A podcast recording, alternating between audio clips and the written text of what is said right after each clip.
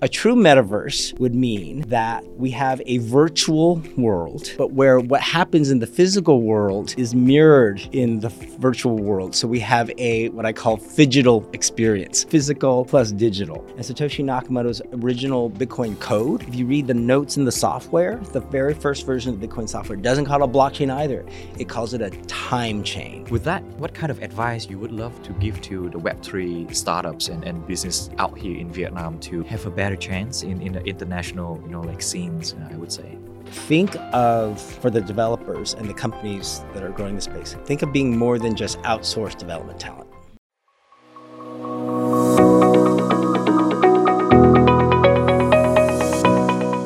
Hello, everyone. Welcome to podcast uh, Vic Success Business.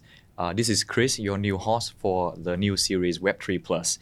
Uh, it's very good to have everyone here today in this you know entirely new segment. And today I have with me uh, my old friend, uh, Mr. Jimmy Nguyen, uh, who also you know like uh, a global recognized uh, expert in the field of blockchain and also a former founding president of Bitcoin Association. Welcome, and Jimmy. Uh, welcome to the show and. Uh, it's also very special that this is actually the first time that you're doing a recorded section in your let's say you know like homeland modeling how do you feel today? Well thank you for having me and um, first of all congratulations on the launch of your own new segment and yeah it's very special. I do media interviews all over the world and uh, i've been doing as you know um, more time and effort to develop business here in vietnam where i was born. So i was born right here in saigon when it was saigon before it was renamed ho chi minh city. So yeah it's very special to be doing my first interview uh, uh, for a media property with you here where I was born. So uh, I think it's a good way to go to the future from the beginning. So I guess you know, like, uh, let's not let the audience wait. Uh, I think the the topic will be a little bit interesting today. That uh, since you have worked for Bitcoin Association, we would love to see you know how Bitcoin technology has revolved into more or less metaverse related uh, business uh, in the recent days. Um, and if you also can share with us a little bit about your past job as you know like a Bitcoin you know association because people are still curious you know like what kind what kind of activities these uh, association actually do what the purpose of the association and everything. Um, so let me first clarify what I do not like to talk about, which I know is very popular in countries like Vietnam, which is cryptocurrency trading, right? That's when people hear about Bitcoin, blockchain technology, all they think about is crypto trading. And I have no problem with it, but that's not what interested me in blockchain technology. I um, was a lawyer, as you know, in the United States for a long time, about 21 years.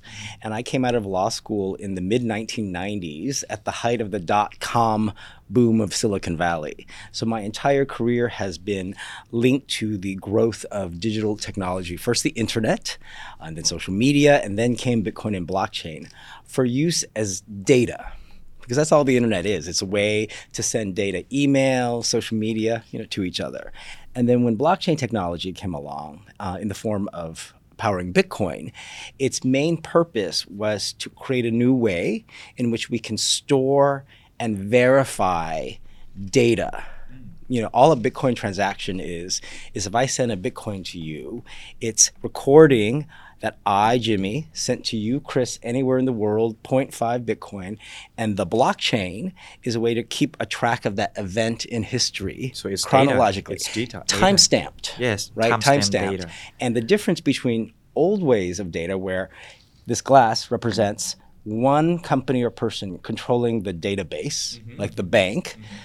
A blockchain uses more than one copy of the ledger, and there might be these two glasses, these two microphones, all representing people that contribute to the updating of this ledger. So no one, no one person's in charge. And it's this concept of taking records of history, events, whether they be a Bitcoin transaction, your identity records, or in the case of the metaverses, we'll talk about just pictures, avatars of who you are, and adding uh, characteristics to your game avatar. You know, you got more experience, you got a new weapon as a sword. Adding that to this ledger that everyone can look at everyone can see and everyone can verify is true. So that's what interested me in blockchain technology. And that's why I'm focused not on the crypto trading part of it, but on building real business and even government applications that use blockchain for its data power, not its crypto trading power. So it's look like you know, like I like that example of you, you know, like uh, the two cups, right? It means that when you drink half of the cup, I also have to drink half of the cup so that it well. matches. So they sync, right? Yes. So it's it's a network of you know cups should have the same amount of water Correct. whenever there's a transaction. I like that. I like that a lot. I think since you touch a little bit on the applications for the governments, I, I, I realized that you have travel and giving advisory to a number of different government, especially in the Middle East area.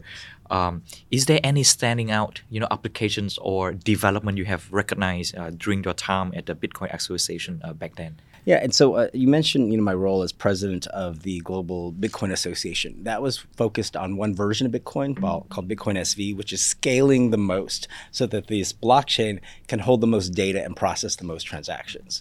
Because if governments, countries are going to use blockchain technology, you have to process a lot of transactions for a lot of people, the whole citizens, right, of, of Vietnam. If you're going to put, um, let's say, um, passport information manage it on a blockchain, you're dealing with you know millions and millions of people's passports. So um, I wish I could sit here and tell you and your audience watching that there's these great government uses of blockchain. The sad reality is it's pretty limited. I see. There's very there's we've heard over the last years a lot of hype and media attention about blockchain, but the actual applications that implement usage of it are pretty limited. And even in the Middle East, I think there are a lot of um, great projects to pilot and try things, but I haven't seen a lot of really good use and implementation. I can tell you where I think the best potential is because uh, it's easier to implement a lot of people talk about identity management on blockchain. So, for example, um, COVID vaccination passports. We just came out of the COVID pandemic, and a lot of countries have obviously required people to have vaccinations, right, Right. in order to travel. And um, they were all kept in separate databases. So, if you flew to another country, you'd have to fill in your information in some country's app, right, instead of just porting it from your native country. Well, if all of the data was kept, let's say, of your COVID vaccinations on a blockchain, encrypted to ensure your privacy, but you as the user could authorize the country of U- UAE, if you go to Dubai, to pull the data from the blockchain to verify that, Chris, you got your COVID vaccinations on this date and time in Vietnam, you wouldn't have to keep re entering the data. So um, some of the companies that I've worked with in BSV, one is an American startup called VX Technologies that developed a COVID-19 vaccination mobile app that would use data stored on a blockchain through an app to allow people to verify the timestamp of when you got your vaccinations. Because with COVID, vaccinations, the date and time is important, right? Because sometimes a country will only consider you vaccinated if you've got, you know, two of the same dosage, right, Right, of the same type of vaccine with a certain period. Um, and then if you went to another country, that app would allow the other country's systems to read the data from the blockchain. So you don't have to keep re-entering data. And they can also verify that it was accurately um, time stamped at a certain date and time. So they have deployed that in um, some scale with some of the smaller African countries. Um, the small country of Lesotho, which is a small country in the middle of South Africa, at the bottom of the African continent, selected that application as its rollout mechanism for its country's COVID vaccination tracking. I like that. At a bigger scale, I've not seen that implemented by bigger governments, but that's a good example of how you could start with a very limited use case of a particular type of data uh, related to you as an individual, which is COVID vaccination, and why it's beneficial to have it on a blockchain. I like that sharing a lot because it's give the audience a good understanding of you know a, a- few applications angle where you can apply blockchain.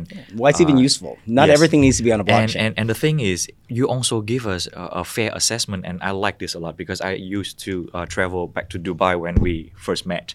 Um, it's always, uh, you know, like country like Vietnam always look up to you know like uh, country like UAE because you know in UAE there there's a smart cities you know like mission, and people talk about how blockchain can transform things and everything. But the reality, I think you just gave us that the fair assessment is yes they they would like to try out something they would like to test here, test there, but the reality is in a full scale, we haven't seen anything that it, it, it achieve its full potential, right, Jimmy? That's correct. I think the Middle East has the advantage, particularly in Dubai and now Saudi Arabia, which mm-hmm. is playing fast catch up and acceleration right. to catch up with the UAE. They have a lot of government money and resources. Mm-hmm. They have strong governments where if the right people decide to do something, they'll test things out faster. And when you're dealing with all of these data systems of government or let's say in private industry, in automotive industry, in entertainment media, it takes moving lots of data from different places onto blockchain to make this work. And that's why it's hard mm-hmm, mm-hmm. to move all healthcare data to blockchain it's or all so supply hard. chain it's data. So but if a government's head says, I want to do this, and they have money behind it, that's why I think the UAE and Saudi Arabia get a lot of the attention. They're willing to be aggressive to try things. Right. Um, it has not, I think, gone into effect as fast as anyone would like, and people like me are trying to change that. I think you you point out like the two very critical point for I would say you know better adoption of blockchain is especially in the healthcare area. Number one it has to be it's like highly likely it has to be a government initiative. It's yes. very hard to, to, for you to push it from the private sector. That's number one. And number two you should have money to be able to to build a, a good foundation for all of that. So thank you for that uh, jimmy. So i would like to touch on, on a very interesting piece of uh, information about you. So we know each other for a long time, and I know that you used to be a practice lawyer, and especially a legal advisor for Miss Universe competition uh, back in the U.S., which is a a big show here in Vietnam as Very well. Big, yeah. And I, I learned from you that you actually still interact with a lot of you know like the activities of Miss Universe here in Vietnam. So, you know, from from the beauty contest point of view, how do you see you know like technology like blockchain can transform or revolve or I mean what has changed right and then since that point I mean what make you moving from beauty contest into right. technology sure. you know like and everything yeah so big shout out to all my Miss Universe fans and Miss Universe Vietnam fans so yeah I represented a lot of entertainment and media companies in the United States when I was right. a lawyer like the movie studios or sports organizations like Major League Baseball and over the years I became friends with the president of Miss Universe organization Paula Shugart who's very famous to pageant pageant fans, and um, they asked me to start handling legal work for them. So I was one of the outside lawyers for Miss Universe organization for a long time during the era when it was co-owned by Donald Trump mm. and the mm. NBC television network. Right, right. Uh, I also got asked to judge three um, Miss Universe uh, pageants as a prelim uh, judge, and um, also one Miss USA. So I have a lot of interesting experience from different sides of it.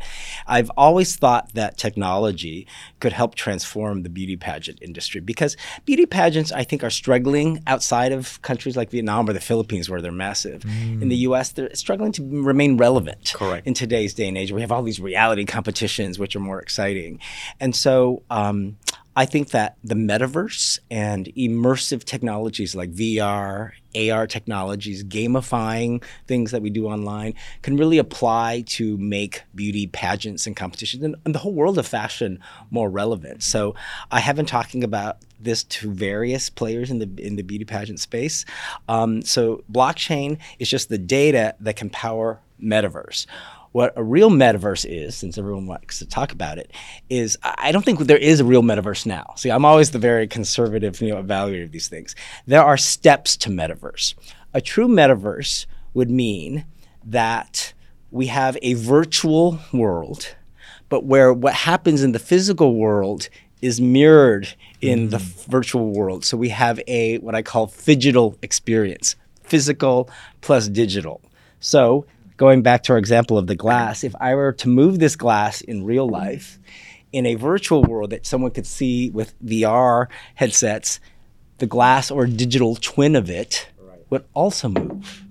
Right. And this could also be identified as an NFT or non fungible token, which is just a way to um, record an asset on the blockchain and identify it uniquely it could also be tied to that, which could be a branded glass. You have your nice um, watches, right? Those could be branded. Your Burberry shirt could be uniquely identified through a tag on that shirt and mirrored in the metaverse world. But a true metaverse has to have what happens physically and virtually affect each other. Mm. That doesn't really exist quite yet. Right. But if you look back to the idea of beauty pageants and having models and contestants walking on runways or doing things to engage with fans, there's a lot of opportunity for the beauty products, the fashion, the swimwear, the gowns that they wear, the national costume, which is always super, super, you know, fun, um, to uh, have brand experiences where the product is physical. There's an actual evening gown. There's actually shoes. There's actually a makeup, you know, kit that is mirrored in this virtual world, and that fans could go talk to contestants or vote in the metaverse. They can go have you know, you know, ask me anything's, you know, engagement experiences um, as a fan with avatars that also mirror what's happening with a contestant, you know, in real life. So I think that's the future doesn't really exist yet. There have been technologies, for example, that allow uh, augmented reality or VR streaming mm-hmm. of uh, music shows, concerts. So Justin Bieber, for example, a couple right. years ago, did a a sort of virtual type concert um, with a technology platform called Wave XR, which one of my new companies is hoping to work with. So that's an example. There's also technology that allows for what I call live streaming augmented reality, uh, where we can live stream us in real video video, but you can make a AR avatar of you that could be live streamed. Um, so all of these are steps to the metaverse. Um, and um, final note I'll say is I wanted to thank the uh, Unicorp Media, Unicorp and Unimedia company here in Vietnam because I happened to be in Vietnam last summer when I last saw you um, speaking at a government Future of Internet conference run by the uh, Vietnam National Internet Center. And that same week, the Miss Universe Vietnam finals uh, uh, for last year's pageant 2022 were happening in Ho Chi Minh City. So I happened to come down, attended the pageant, met the top three contestants, including the winner, which is very well known here in Vietnam, Nguyen Thien Ngoc Chau. And uh, the Unicorp Unimedia team asked me to help coach her um, as she prepared for Miss Universe in the interview and public speaking competitions. So, nice. so, it was a lot of my whole world's coming full circle. Um, and during that process, I got to talk to them a lot about the future of what pageants and media could be and how hopefully we can find ways to integrate blockchain and metaverse technology. I think one of the uh, Miss Pageant uh, competition in Vietnam last year actually already uh, try out the concept of uh, blockchain voting. Yeah, blockchain yeah. voting. Mm-hmm. That's so, happened before. So, and there was just a the first global pageants uh, owned by a Vietnamese company just happened called Miss Charm, mm-hmm. and they uh, did a Miss Block Charm, you know, a winner where it was done with blockchain voting, where the fans would get airdropped tokens and would use the tokens to vote. So that's a pretty a basic start, and there's nothing wrong with starting basic. But I think it's nice to see the Vietnam beauty pageant community being willing to experiment with some of these technologies. You know, I I, I want to save that questions for later. But since you mentioned about you know like how metaverse and how blockchain really unlock a lot of the value in the entertainment industry and i guess that's where your next startup are heading into right? So why don't you you tell us a little bit more about uh, the project yes. So um, i'm very happy and honored to be invited by two of my friends who are based in london to be one of the three partners in a very big scale new project. Right now we're calling it met arena but we're working on a new name. And it's actually a real estate play uh, more than anything else. The thing i'm frustrated about and i'm sure people who've been following blockchain and metaverse are frustrated about is I'm tired of just talking about it. I'm trying to work on things where you can actually see it come to real life and experience it. So, um, with two of my partners who come from the entertainment and live entertainment world, uh, we're launching a company that will build across five global cities mm-hmm. over five years an actual physical building complex that will be anchored, I call it a metaverse complex. It'll be anchored by a theater or performance space that will be equipped with technology for you as an audience member to better experience a live performance or a film being shown integrated with all of this immersive technology we're talking about. Sitting in pods, for example, where there'll be AR, VR headsets available for you to put on at certain moments, where they will have what are called haptic floors, which shake, for example, depending on what's happening, or scent and spray are thrown at you. So you can create a more immersive experience think about it like IMAX theaters. Correct. But for the metaverse world. So the complexes will be anchored by these performance spaces, but we also want to create a place where we can support a whole new generation of talent professionally that's needed in these industries. So we'll have production studios, just like we're sitting in here today, your camera studio. We'll have studios where people can film, create, live stream immersive experiences. What's called a volumetric camera studio, where you have 360 degree cameras so that you can hmm. shoot like a hologram, right? Like a three dimensional hologram of someone. We also want to do education because, as you know, that's really important to train the next generation of talent. So, we're going to have a Metaverse Academy that will provide business executive training to teach the business and government executives out there what metaverse can do for your industry, not just for entertainment, um, as well as creative professionals. And finally, we'll, we'll have a startup incubator hub as well. And then linked to the complex, uh, each of the sites will have a hotel or hospitality property. So this is a really big play uh, where I'm lucky to work with two great partners on it. We have a Monaco Investment Fund, which has already funded 100 million US dollars to build the first site, which will be in London. The second site is targeted for Dubai, so I've been asked to lead the efforts on that. And we have a commitment uh, verbally, which we're trying to get confirmed in writing at the moment, to at least $150 million um, in funding for that site.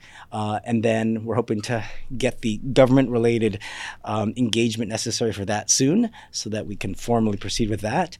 And then the other sites will be in Singapore, Sydney, Australia, and Miami, Florida, in the US while there's not one targeted for Vietnam right now, I can say that I'm hoping to get companies across the world and creative professionals who are interested in providing metaverse services, mm. digital twinning, right? To create a real metaverse, we have to replicate this studio or buildings in Vietnam in the virtual world, games, NFTs, um, digital art, all of these things you need to create metaverse environments. Uh, I'm looking to find you know companies and bright young professionals who may want to work with us, who may want to be part of our educational academy, no matter where they're located. So I think that's a really interesting opportunity for me to hopefully drive some business and uh, collaboration opportunities with companies even here in Vietnam. So that's a that's a you know exciting new venture uh, that we hope will make a big impact. I think so. I think you touched on every single point of, uh, uh, you know, a I would say a practical metaverse because I, I, I, we, we travel across and we have heard people talk about metaverse in different definitions, but very few that get close to the experience right now. So I can can I before we move on off this topic, mm. I want to give maybe your audience a few examples of how metaverse can be useful, not just for entertainment. That's what people think about, just for Absolutely. entertainment. But for example, I think a metaverse will be really useful for education. Agree. Completely so, agree. To learn biology, medicine, the human body, by seeing things in three dimension, to learn about, uh, if you want to learn about astrophysics, right? To learn about architecture and to see things through. Some people learn differently, right? They're visual learners or people with different um, different uh, medic, uh, mental and medical uh, conditions. They just learn differently. If you are are on the spectrum of autism, right, um, you, the way you learn is just different. So I think that's really powerful. For industrial use, it's really powerful because you could mimic, let's say, a factory and help to monitor what's happening with equipment and machines in a faraway factory through a metaverse environment where it may be safer. You don't have to go to an oil rig out in the middle of the ocean. You can monitor as a company what the status of your oil rig is through a digitally twinned metaverse. Um, some of my friends, including one in Thailand, is already talking with some government entities about possibly using metaverse to um, save, in a digital way, cultural heritage, temples, historic monuments, um, art from Emirati Arts and Culture. One of the projects my old organization is working on with the University of Sharjah in the UAE is to create a gallery of art in a metaverse type platform for to preserve Emirati art. Mm. One of my um, business partners in the UAE, he's Pakistani. His 18 year old son has just launched Desiverse, which is not its own full metaverse, but it's going to create the assets like the NFTs to uh, put into games, open source games, that allow you to have a Desi cultured themed avatars, which are Pakistani, Indian, Bangladesh people. So you could have a Desi avatar, a Desi truck, a Desi dancing, you know, thing. So these are all really examples of how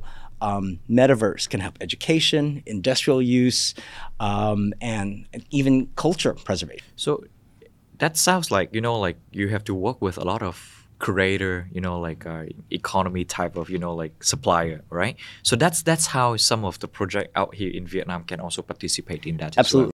Uh, That's ex- so exactly either right. either they are art creator or they are like uh, uh, the twins mimic type of you know like producer when they create the twins version of you know whatever physical, and also technology partner as well, right? Yes. Yes. Okay. Okay.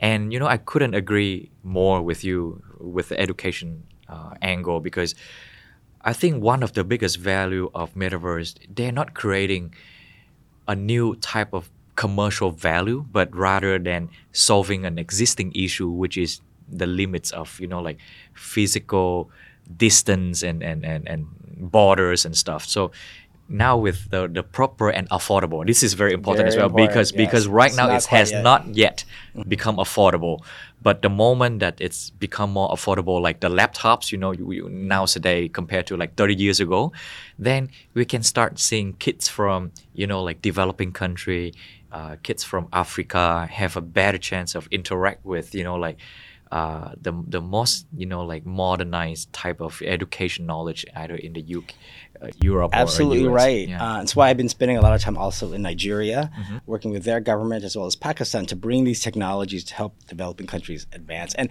sitting here as we're having this conversation, I just thought of something that I would love, hopefully, someone out there in Vietnam to maybe uh, do so that I can partner with you on, which is, you know, what would be great for people to understand especially from my generation up my parents who have not been back to Vietnam since they left. And for me, who's the only member of my family to come back here. And I learned a lot more about my own heritage by coming here. But if you couldn't come here like I can get to come here, wouldn't it be great for Vietnamese people across the world to see and experience modern Vietnam as well as its ancient sites through the metaverse, as well as people who are uh, from here but don't live here now to uh, get to share what their lives are like so that people from Vietnam can see what life is like for you know Vietnamese populations in other countries. I think that would be such a powerful thing to engage the all of the populations of Vietnam across the world. I give you a good news that actually uh, there's a Vietnam verse. Who's gonna make Yeah. it? Viet verse. That's- Vinaverse. that's already uh, happening. I Oh, would say it? that's already Okay. happening. So I, I, I actually have a chance to advise and incubate a project that currently they're doing just a, a demo version of Hoi An. uh, Awesome. As, It's as lovely, a metaverse. Amazing. So, you're gonna link them to me after this. Uh, I link them to you, and then I will probably ask them to join the show as well because would be I. I think that's a, that's a very fair point because I think Hoi An is one of the, the best destination that you know foreigner look beautiful. into beautiful right so ha- allowing people to roughly experience how it's looked like and Or everything Halong Bay. I, right? I, I get what I get, you know, when I go there, uh, would be very interesting. So I think that and and and and the great thing is the the angle of the that metaverse project is is doing to try to bring more transparent uh, value to the so, uh, society and and also donation and everything. So that's the value of blockchain right there. So I think we touched a little bit on the the power of blockchain for uh, media and stuff. So I know you have another startup Yes. on the advertising side as well, and this is from also from our neighbor country, uh, Thailand. So can you share a little bit with uh,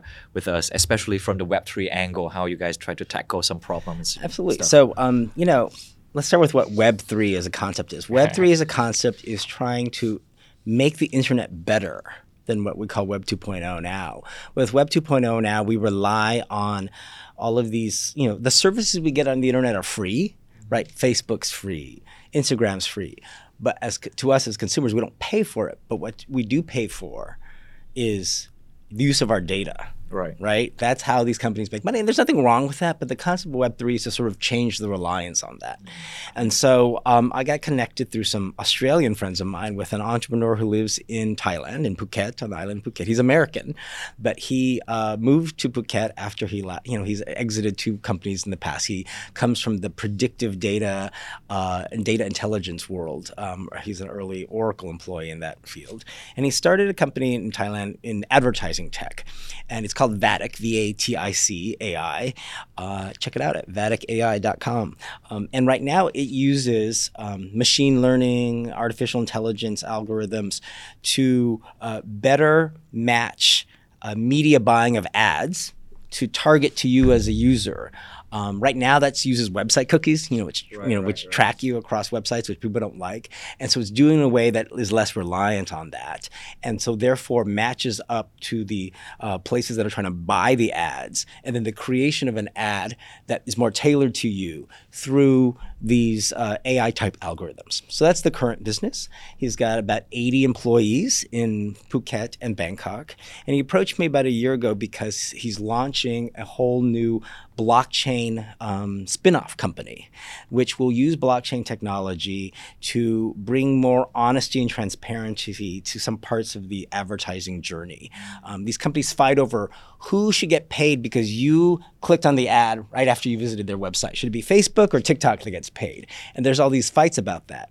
And what blockchain can do is because it just timestamps events in history that we can all see in the water glasses on the table, it can t- record that journey so there's less fights about that.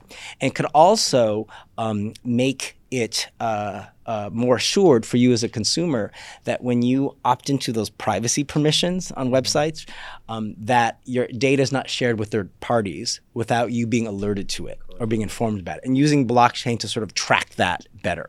So um, I'm going to be coming on board to help lead this new blockchain division as its new CEO. Um, uh, Mike Han, who's the name of the CEO of the current company, uh, is very serious about uh, the idea to move the entire existing company from Thailand to Vietnam. And so that's one of the reasons I'm here in Vietnam this week. And thanks to you, um, an introduction to the Ministry of Investment and Planning, who we'll be meeting with in Hanoi. Uh, and we would also then launch the operating entity of the new blockchain company here. So it's an opportunity for me to help lead hopefully the movement of a fairly you know decent sized um, it's a startup but you know eight employees is a you know fairly significant headcount.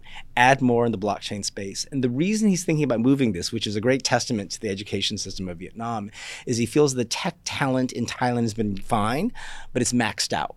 And as the company's moving more and more especially into blockchain it needs more engineering talent, more technical professionals with just have a better level of experience. So uh, I think it hopefully that'll work out, and you'll see me and Mike and others, uh, you know, de- moving a whole company here and building something that I think has a real business use of blockchain. We don't have a token. We're not trying to trade coins. We're just using a blockchain for tracking data of digital advertising and the journey of that um, uh, data is then verifiable to the whole industry. And that's where blockchain really is good for audits. It's like auditing the trail of internet advertising in a way that makes the ads we get better served but without website cookies and therefore less reliant on these web 2 service providers we've had. I, I like that so much because when you first described the the original model, right? I feel like all of that is currently happening in the Web two space. And since you know we're talking in the Web three plus segment, right? I can easily see that. Just imagine that the original process, right? Everything taking place in the Web two space, and people involved in that entire sup- supply chain, right? They don't know. I mean, what's my role in that? And if I click on this, what do I get? What do I get? Right? I mean, there's no transparencies. There's no uh, fairness.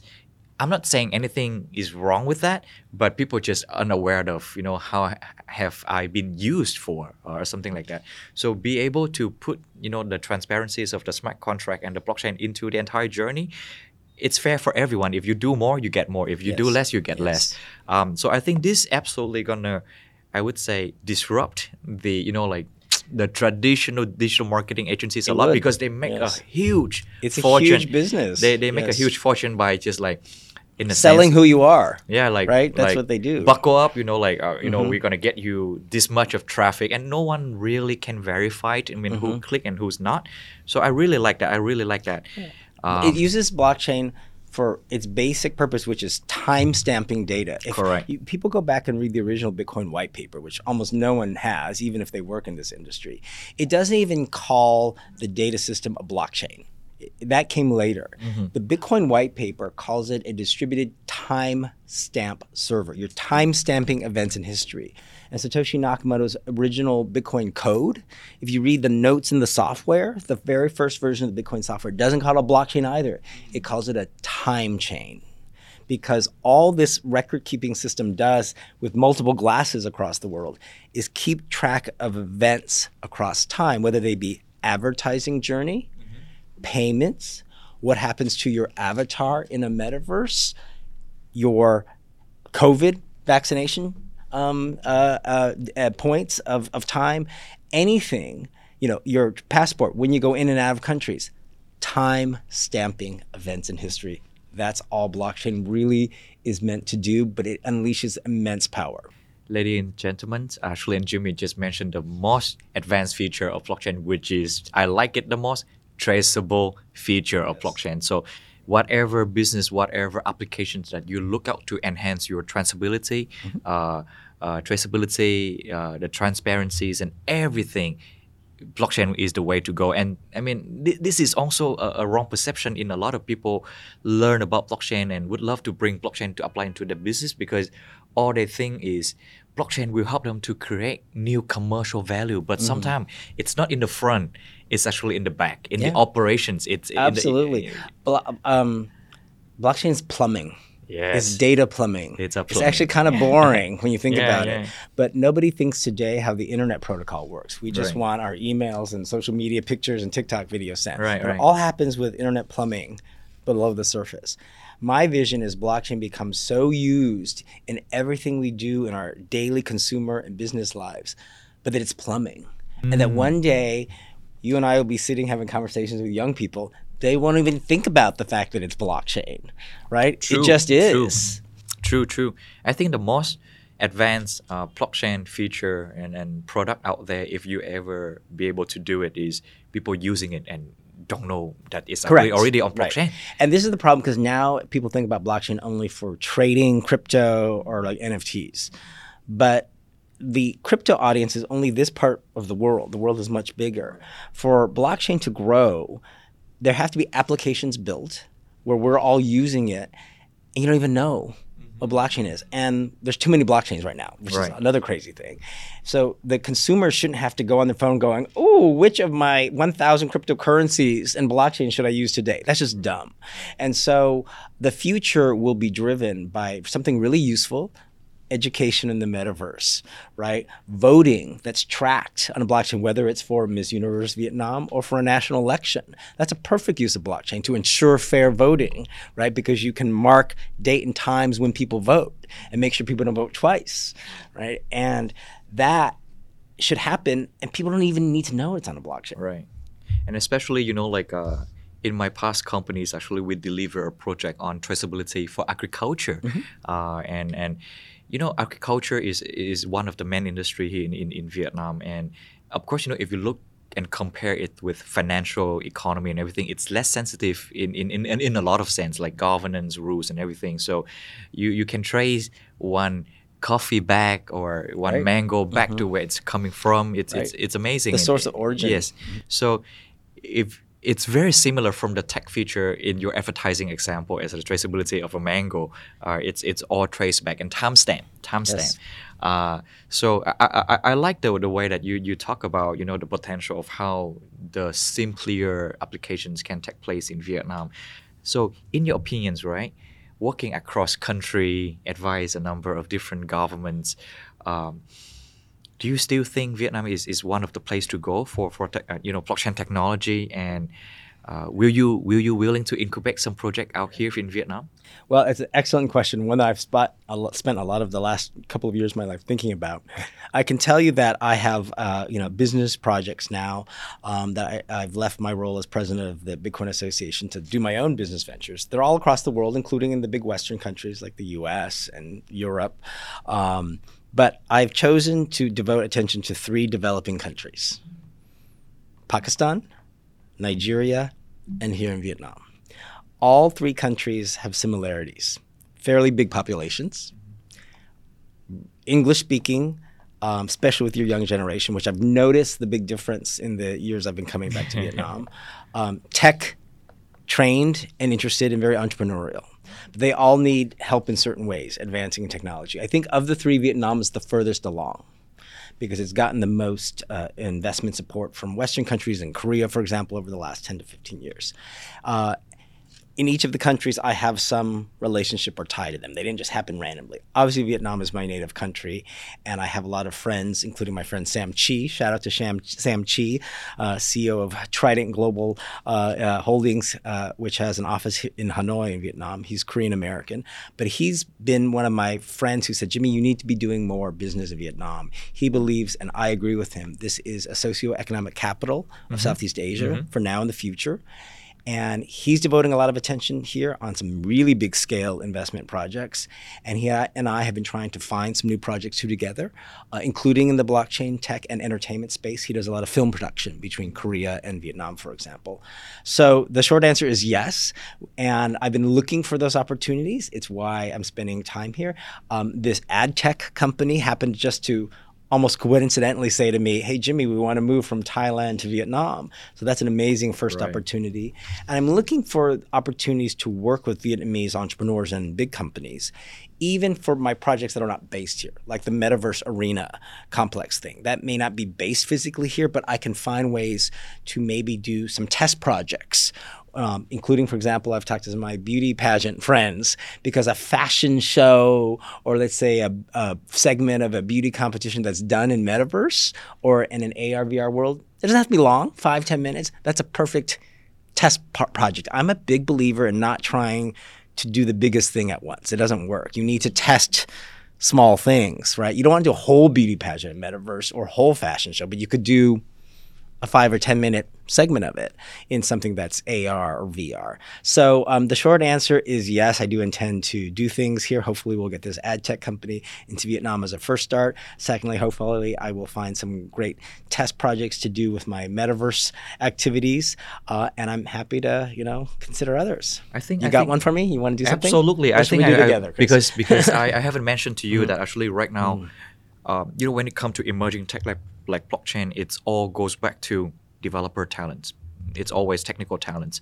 So right now, actually, I'm doing a, a quite a number of activities with uh, local leading uh, universities, mm-hmm. and this is exactly mm. where you should incubate your metaverse mm-hmm. test project sure. because. Um, the school are well equipped with let's say you know some of the the better labs out there students are very bright brighter than chris uh, and they're hungry. They're hungry to to get into a more international scenes with you know like supporting and hands from you know like uh, projects like you know like the UK project that you're working on. So absolutely, that's one of the area that I would like yeah, to explore further. That's fantastic. Yes. So with that, do you think what kind of advice you know like you would love to give to the Web three startups and, and business out here in Vietnam to have a better chance in in the international you know like scenes? I would say. That's an excellent question, Chris. And it's one I get quite a bit across the world for many countries. Um, I'd give the following advice. First, think of for the developers and the companies that are growing the space, think of being more than just outsourced development talent. I think there's a tendency in developing countries because, look, I understand it. Young people want to earn money right? They want to get jobs where they have regular work and they make more money than they might get in other jobs in the country. And so in the tech world, that means a lot of times young developers. Um, in uh, in countries such as Vietnam will think, okay, I want to rival India as a place for Western companies, like the ones I'm working with, to hire outsourced development talent. That's fine. There's nothing wrong with that. I think some of that should happen here in Vietnam.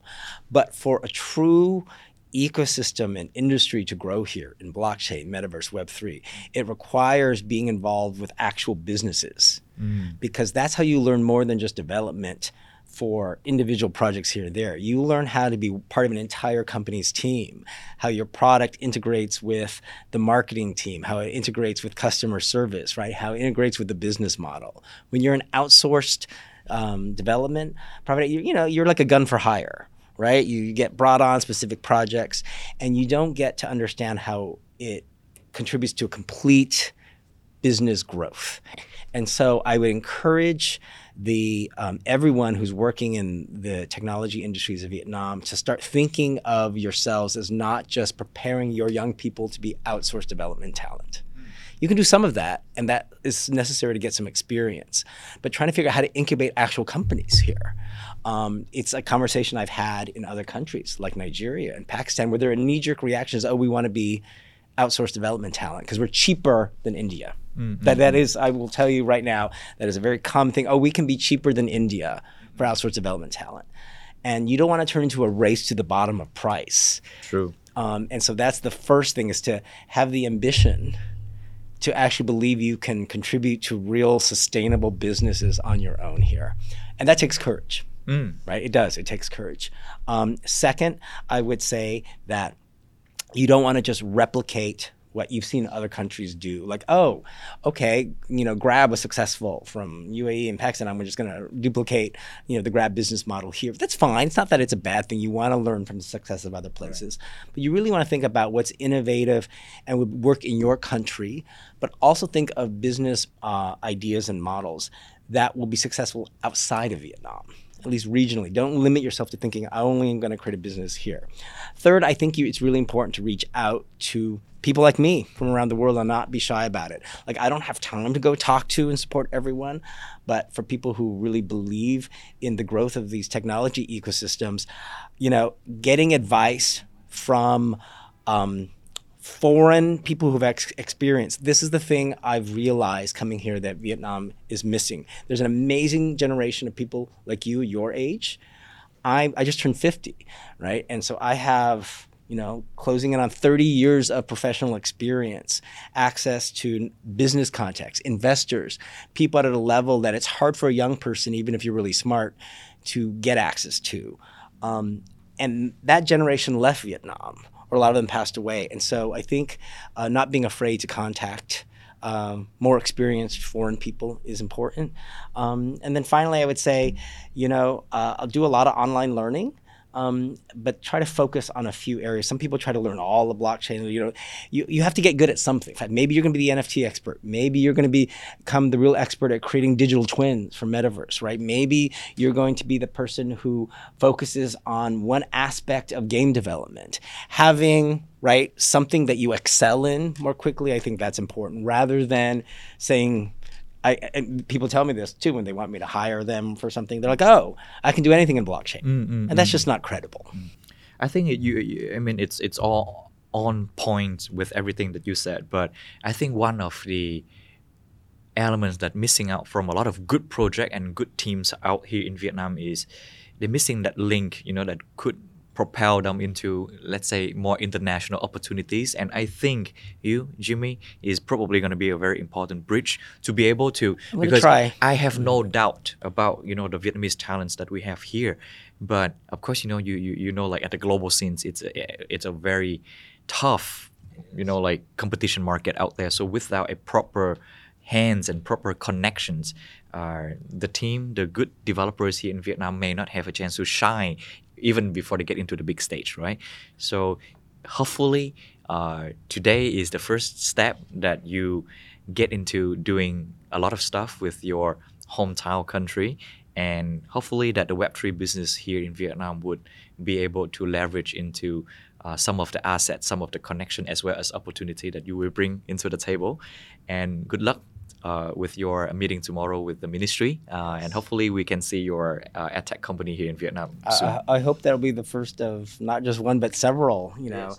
companies I can contribute to that are based here and certainly be working here. And I want to thank you, Chris, for everything you've done to help really drive the blockchain and metaverse and Web3 scene. And I know you've been a really big champion uh, for it, even as a relatively young person. I know you don't feel like you're young now, but when you get to my age, you will. Yeah. You've done an immense uh, amount at, at your young age. And so, for all of you who are watching, thank this man because he's really being a great leader for uh, your technology movement. And I really hope we find some great ways to work together. And I can't wait to spend more time here. Thank you, and Jimmy. Thank you Yes, so thank much. you. So that's it, everyone. Hopefully, today uh, everyone will be impressed with how blockchain technology has evolved into a more Web3 relevant and how metaverse in many applications that Mr. Jimmy Nguyen has shared with us across the industry. Um, I believe that this, you know, like Web3 plus segment will bring you even more further technical as well as fundamental understanding about how Web3 uh, technology can uh, make a good impact in your business uh, in the later on. So press subscribe and follow us on different channel on YouTube, on Google Podcast, and also on Spotify. Thank you for your time today, and uh, see you the next time.